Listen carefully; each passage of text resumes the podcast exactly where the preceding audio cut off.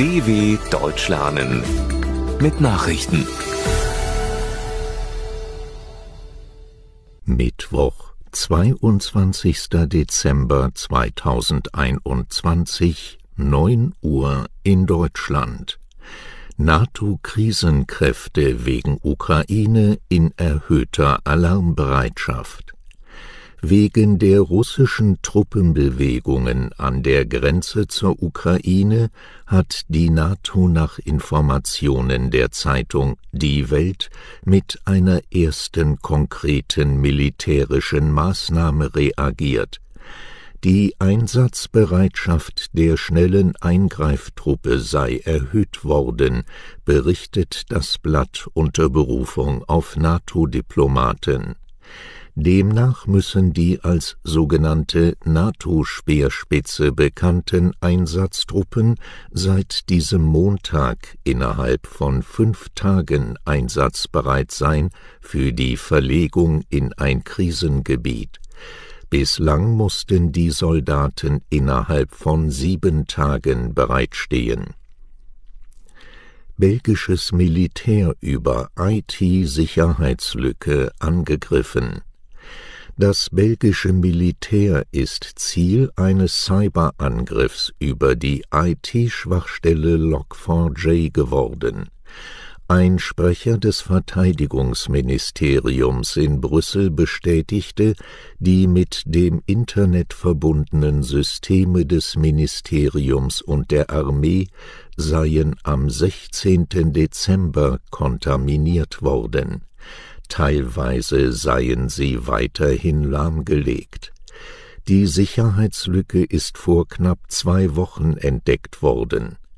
In Deutschland rief das Bundesamt für Sicherheit in der Informationstechnik zuletzt Alarmstufe Rot wegen der Schwachstelle aus.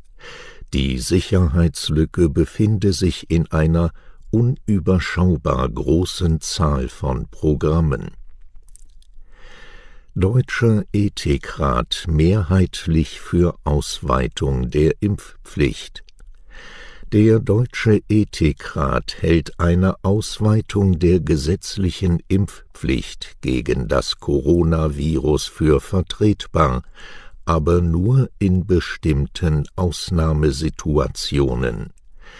Eine solche Maßnahme sei nur zu rechtfertigen, wenn sie gravierende negative Folgen möglicher künftiger Pandemiewellen abzuschwächen oder zu verhindern vermag, heißt es in einer Stellungnahme, die der Ethikrat mit zwanzig Ja und vier Gegenstimmen angenommen hat. Bei der Ausgestaltung sind die Mitglieder unterschiedlicher Meinung.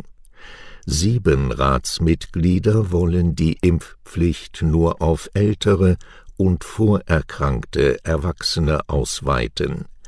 Dreizehn Ratsmitglieder wollen sie auf alle impfbaren Erwachsenen ausdehnen.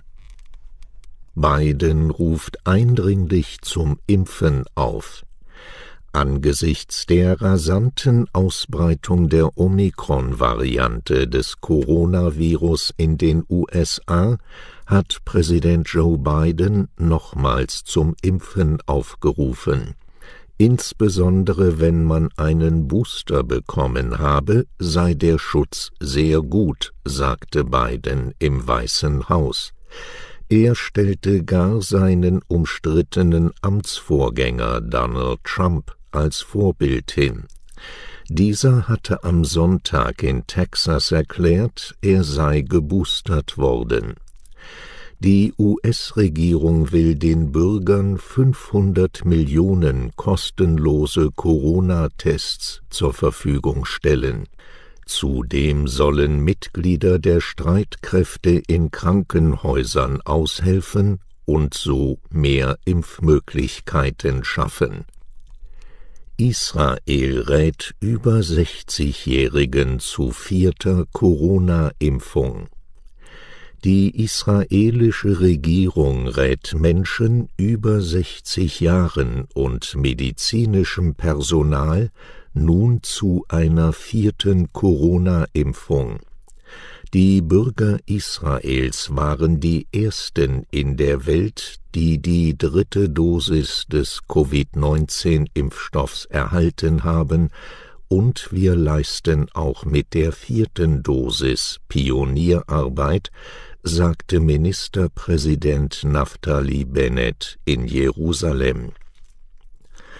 Das Kabinett beschloss wegen der Ausbreitung der Omikron-Variante auch neue Beschränkungen. Israel hat die vierte Corona-Welle hinter sich.